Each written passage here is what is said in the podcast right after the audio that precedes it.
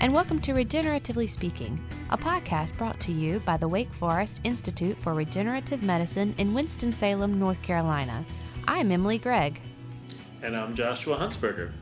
In each episode, we bring you interviews with guest researchers and our Institute's faculty covering the latest cutting edge research on regenerative medicine. Today we have Colonel John Holcomb, who is currently the uh, professor at University Texas Medical School at Houston. Welcome. That's great to be here. Thanks.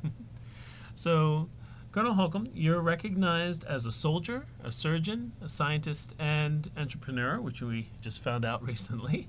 Um, could you start off with how having this unique experience has provided perspective in improving casualty trauma care? Yeah. Well, that's a pretty broad question. Um, you know, I think that uh, what you've asked is a sum of experience. Yeah. And um, I don't know, I'll just kind of tell a little bit of a story if I can. So I had no money for medical school. My dad was in the Army, so applying to the Army for a scholarship was pretty easy. It felt pretty natural. Uh, and I, they paid my way through medical school. I owed four years after finishing residency, surgery residency in El Paso, Texas. And my plan was to get out and go into private practice. And um, up in a little town in northwest New Mexico, actually. And uh, my life turned with some experiences in the Army and ended up staying for 23 years. The, um, it was a wonderful experience. I wouldn't trade it for anything in the world. At the end of 23 years with multiple deployments out on the battlefield, it was time to move on. Mm-hmm. Uh, my family was tired and, and um, it was just time to move. So I went uh, back to Houston, where I've been for the last 10 years and uh, had the opportunity to help build a program in trauma and critical care, emergency general surgery, and burns, and then also a big research group. I'm a firm believer that uh, we ought to try to drive our care of our patients with high quality data uh, as much as possible. There's so much tradition yeah. Uh, in medicine, it, it's really pretty unbelievable when you start figuring out why do we do these things. Often it's because we were taught to do them by somebody else who was mm-hmm. taught by somebody else and taught by somebody else. Mm-hmm. And when you peel back that onion, there's yeah. no reason. There's no data. It's just tradition. Mm-hmm. Um, and so what we did is step back and said, look, let's understand why why we do the things we do, and when it's tradition based, uh, let's try to put some data next to that. And so we almost in a systematic, programmatic fashion, if you will, which is what I learned the, from the Army research uh, world, was working in a programmatic fashion, uh, which is very different than the way the NIH runs things, where they're investigator driven in response to RFPs, and you do a study or a grant and it's all done. And in the military research world, uh, where I had the opportunity to work for about a decade, it, it said, look, let's go work on hemorrhage control. And there's a program of hemorrhage control that uh, yields multiple grants and studies and efforts all culminating in a improved hemorrhage control, whether that be tourniquets or hemostatic dressings or resuscitation. Took that concept into the academic world, uh, funded by well funded by the DoD and the NIH and philanthropy and industry. One of our concepts was all money is green. Mm-hmm. Um, you know, and you apply that to better generating better data in the clinical world we had a very receptive hospital, a very receptive university, and a large number of patients, and then developed collaborators around the country. And so we're able to change uh, a number of things on how we treat trauma patients, from tourniquets to dressings and resuscitation practices. It's pretty exciting. Um, entrepreneurship uh, came into play as I kind of watched and participated in animal and human studies over the years in, in the ivory tower of the research lab or of even the tertiary quaternary care university hospital, which is not really real world. Uh, the only way to change uh, practice in the real world is to get industry involved. Uh, they need help from clinicians, and they also are the engine of selling stuff not only in the United States but around the world. Uh, you know, in my field of, of uh, medical practice and injury, Injury is the leading cause, one of the leading causes of death worldwide. Far outweighs TB, malaria, and HIV, which we all hear about all the time. But you took those three diseases together, doesn't match the yearly toll that injury takes around the world. Um, so it's not only a U.S. problem, civilian, a military problem, but a worldwide problem. And uh, which is good to work on big problems, right? We work on big problems. Yeah. And industry will. Um, there's nothing wrong with capitalism. Industry, if they find a good thing and you pair good science with good business, will help a lot of people and they'll make some money. All that's good. Um, yeah. So you roll all that up together as kind of a sum of, you know, that That's just you. we just covered about 35 years. So. well, let's go back to what you were talking about with your um, extent in the Army. So we know that as a part of your commitment, you spent some time in Somalia um, as a general surgeon, where you were a part of a surgical team that delivered the 48 hour nonstop care to soldiers um, that went on to inspire the book and film Black Hawk Down. So we'd be interested to see how that experience changed the way you um, went on to treat battlefield injuries and maybe identify the new needs for trauma care. Yeah, it's a it's a great question. So you know, I gave a um, I was a visiting professor up at the new medical school in Austin last week, and um, at the Dell Medical School. It's a great great place, just a brand new medical school in Austin, Texas, part of the U- UT system. And they had a research symposium, and we were speaking to a bunch of young uh, medical students, postdocs, you know, that kind of audience. Yeah. And uh, I was supposed to give this inspirational speech about why why should you do research. Uh, I, I actually have never done that kind of talk before. It's very interesting. And it really comes, you know, research is hard, right? You guys know that. Uh, research is difficult. It's hard work. Um, the, oftentimes your research project doesn't pan out, which certainly I've done that over and over and over again, where your project doesn't work. Mm-hmm. Um, but you know, I had a I had a life-changing experience in Somalia in, in uh, 1993, and um, a, a soldier died that I was operating on that um, had no injury uh, to his head, chest, upper abdomen, um, and you know, kind of pelvis, and it uh, kind of knocked us back a little bit. And uh, we came home and thought about it. Said, okay, well, if we had to do this over again, what would we do different, and what do I need to do different? What do we, what new capability do we need? And it really came down to improved hemorrhage control. And say, okay, well, let's step back and look at how we do hemorrhage control today. And uh, much like we were talking about earlier, we do it uh, with compression. How do we you, know, you put pressure with your hand? Well, what do you put in your hand? You put a gauze dressing. Okay, well, let's go read about gauze dressings. Well, gauze dressings have been around for 5,000 years, unchanged at that point. Wow. And you think, you know, we got guys on the moon, we got cell phone, we have all this stuff, and yet we're still using 5,000 year old dressings to stop bleeding, which is the leading potentially preventable cause of death in the leading cause of life years lost in the United States and around the world. Wow. Pretty stupid once you say that. Yeah. Yep. So we made a new dressing. Now that took a while, right? We said, let's launch a program to make a new hemostatic dressings. Sure. Um, along comes 2003. We're now in another war.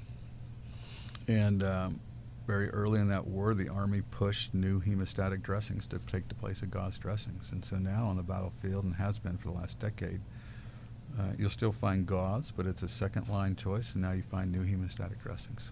And, Wow. it, and it came from that experience with a large group of people. Uh, to me, that's a fundamental change, and, and I really credit the military for taking that initiative, funding those initiatives, and then putting that dressing in the hands of every soldier, sailor, airman, and marine special operator that's on the battlefield. And that has then, of course, spread into the civilian world, which is what happens with every war. Every war uh, drives change, uh, not only in the battlefield, but in the civilian community. It's a great success story. Yeah. Yeah. So, uh, along those lines, we know you've also worked to standardize soldier care as new nurses and doctors are rotated into a, a war zone. And I think the gauze example talks about maybe standardizing um, technologies that can help improve. But could you talk to our audience about the importance of standards and how this can help standardize care for our servicemen and women? Yeah, so you know, obviously, there's people focus a lot on devices and technology, and we all like the latest shiny, brighty, bright thing. Um, although my phone is three years old, you know, you could ask you how old your phone is. The- About the same, yeah. yeah, that's good. Um, but really, it comes down to training, right? So uh, you have to, people have to be trained in how to use not only the new shiny devices, but also how to use their mind and think through um, what is the best way to take care of this patient in front of them, especially in a circumstance where they may be seeing it for the first time. Um, and so we spent a lot of time with training. There's the Tactical Combat Casualty Care Committee, TC3, which is uh, started by Captain Frank Butler and has continued on under his leadership uh, over the last over 20 years now. And TC3, in, in essence, says the way we take care of civilian trauma patients pre-hospital is not the way you take care of them on the battlefield. And again, examples from Somalia, there were um, soldiers that were taking care of casualties on the battlefield the way they were trained to do in the civilian world, which get on your hands and knees, start two large bore IVs, put folks in C collars and backboards, but they were doing that in the middle of a firefight. Why were they doing that in the middle of a firefight? Well, because they were trained to do that. Mm-hmm. And you go back to muscle memory right, mm-hmm. when you get in these situations. And so we said, well, maybe you should drag that guy behind a terrain feature and put a tourniquet on and not worry about a C collar and not give crystalloid with two large bore IVs. So it's really changed that paradigm of care under under his leadership, and that has now become um, as TC3 is the standard of care mm-hmm. uh, for combat casualties in just about every Western country, and frankly, in some non-Western countries as well mm-hmm. around yeah. the world. And then, working off that, can you think of, of benefits how this could translate for caring uh, in an emergency department trauma care in for the civilian population? Yeah, it's it's a great question. So uh, one of the things we talk about is scale, right? So um, about 8,000 um, deaths have occurred since 2001 in the war uh, that's still ongoing and just changed focus a little bit. And during that time, over 2 million uh, U.S. civilians have died from injury and during that same period wow. of time. And something people really don't understand. About 150,000 uh, U.S. citizens die from injury every year. 150,000. You know, think about the size of the city you live in you know that's this your city going away one city that size every year in the United States. And so it's a real national uh, problem um, and and fairly unrecognized except for, for the folks who work in the field. These concepts that we apply on the battlefield that have been shown with pretty good data to decrease death from injury and improve survival uh, I think are completely applicable in civilian world. In fact, in our center, we've applied those concepts, not just the dressings, but tourniquets and resuscitation, all of them all together in what we call bundles of care. And we've decreased death in our center uh, over the last decade by uh, 25% with injury. Wow. That's pretty impressive. It is. And um, and then and you know and, and improve outcome of those patients. So is it applicable? Yes. Are the wounding agents different? There are. You know, you don't have IEDs going off every day and uh, and uh, bombs and that kind of thing in the civilian world. But if you are on your way home and get in a car wreck, um, and your seatbelt's on and you tear your middle hepatic vein in your liver, well, you're going to bleed pretty bad, and that's you're going to bleed just like as if you get a fragment from an IED on the battlefield going wow. through your middle hepatic vein. And so your physiologic response is going to be the same. You're going to bleed the same, and then the interventions are going to be the same. Yeah. Right. And I and I say that having spent 23 years in the army and now 10 years as a civilian, those interventions are similar. There are some differences, frankly. You know, the civilian patients are older. There's a lot more falls, a lot more comorbidities. You don't have a lot of patients on anticoagulants floating around the battlefield, thank goodness, like in the civilian world. Um, but but you know, by and large, the physiologic response of a civilian person is the same as a military person because their biology is the yeah. same. They just wear mm-hmm. different clothes. Mm-hmm. Uh, they have different wounding agents, and the treatments are the same as well. That's great. Yeah. And we've sort of been talking about taking research and how it progresses you know the medical field whether it be for military or for civilians um, and we know that one of those ways is that you're a big advocate for conducting clinical trials mm-hmm. Um, so could you speak a little bit about how important clinical trials are, how they can be conducted to improve both combat casualty care and civilian casualty care. Yeah, it's so it's it's interesting. You know, the philosophical underpinnings of science. I think actually pretty interesting, and and maybe it's an old guy, gray-haired comment or something. You know, uh, but at some point you got to move the studies out of the lab and into people. Yeah. They just have to happen. Yep and there's risk involved with that, and yes. people are scared of that, and um, and so you get into this, and, and I say this having run a large research lab, you know, with a very uh, multidisciplinary group of people, basic scientists and clinicians, you get into this thing, and, and I was part of it. I understand it, where you want to do another study and another study and another study in the preclinical world, and uh, to prove, you know, that it's going to work before you put in people. Frankly, at some point, you got to put it in people. I, I do think that we, as a community uh, of scientists, spend probably more time in the preclinical world than we should.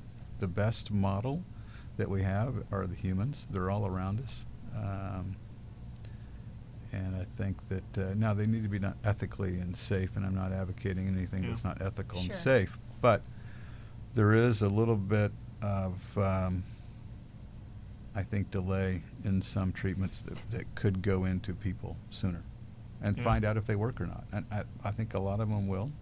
Um, we have to make sure we're not going to hurt people, but I think we have a lot of opportunity to help people. The other thing is that there's new ways, that new statistical designs and new s- uh, statistical analytic methods that are coming down versus our standard, uh, you know, uh, control group uh, study designs we've done in the past. that I think are going to be very interesting, and a lot of that led by the work in cancer. We And- need applied to some of the other areas. And another area that we talked about um, earlier was developing human organoids, um, or sort of this bio on a chip technology. Mhm. If we're then um, using that as a platform technology to do the risk assessments, make sure there's no cardiac tox, neurotox, liver tox, um, that could be sort of a surrogate model that we then um, use and, and get some of that clinical data in human patients first before Mhm. that, them progressing. Um, I also wanted to follow up on your comment about being an entrepreneur, and we, we know that you you started an IT health company. Could you uh, comment a little bit about uh, what started that, and and how did you go from being you know soldier, surgeon, scientist, and now oh it, it's time to also add your uh, entrepreneurial hat.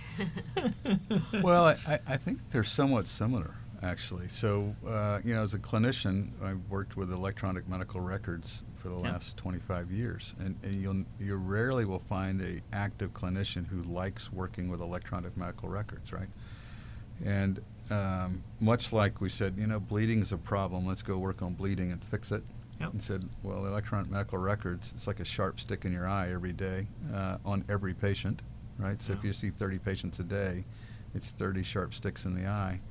Uh, and I think that they impeded uh, quality care, actually. And there's studies now coming out to show that, that the EMR development has impeded the ability to do uh, quality care because it essentially hides information from the whole clinical team, not just the doctors, but the nurses and everybody else, and Mm. takes you away from touching, feeling, and seeing the patient. Okay, so that's you've identified a problem, right? And and what do we do as scientists? Well, you go work on the problem, Yeah. and um, the uh, You so- develop the solution. You develop the solution, Mhm. and then you publish. You know, you pub- present and publish the data, right? Well, uh, the EMR world is this big business world. Okay, well, to solve that problem, you need to start a business, right? And uh, and work on that. And so that's what we did. We identified a problem that uh, most clinicians see. There's a body of data out there that suggests that it impe- it hides data. My military experience uh, working with dashboards, dashboards of care, and they were set up for um, you know a very different reason for the dashboard. Hmm, But um, but the same concept is there. You don't put all the data; you just put the actionable information. Yep.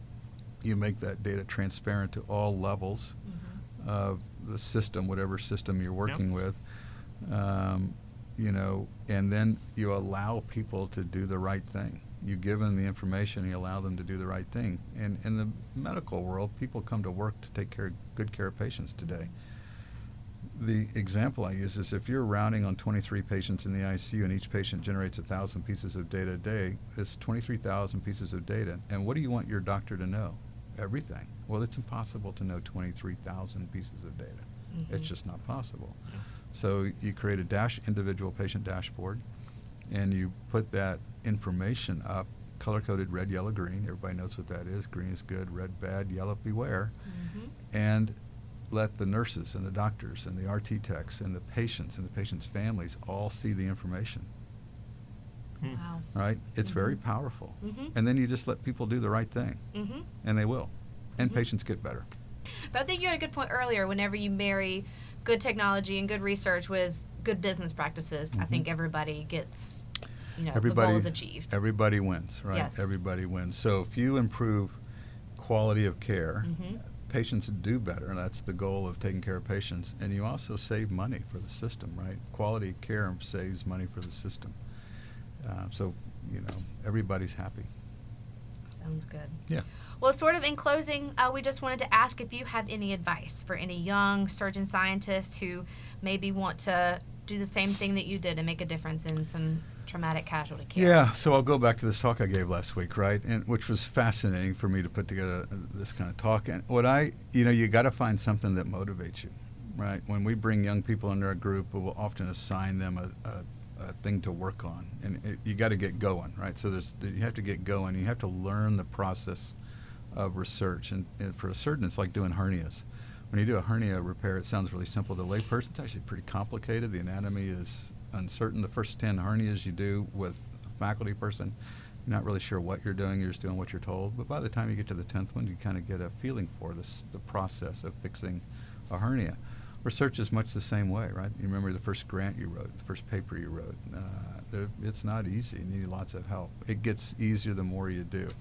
What are you going to f- what are you going to work on for the rest of your life? And then, of course, it's not the rest of your life because your life is going to change a bunch. Uh, but for the next 10 years, you have Mhm. to find something you're passionate about. And what, what I, I think the passion will find you, Mm. actually. You have to be open to it, but the passion will find you, and then you go work on it, whether it's bleeding or resuscitation or the EMR. It'll find you. And then you go work on it to fix it. I think that's really good advice for anybody, not just young people. Yeah. Great. Well, thanks. That's all for this episode. Be sure to listen next time for the latest in regenerative medicine.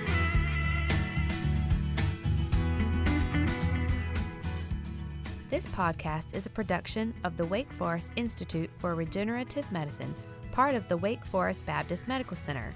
For more information, visit our website at www.wfirm.org or follow us on Facebook and Twitter at WFirm News.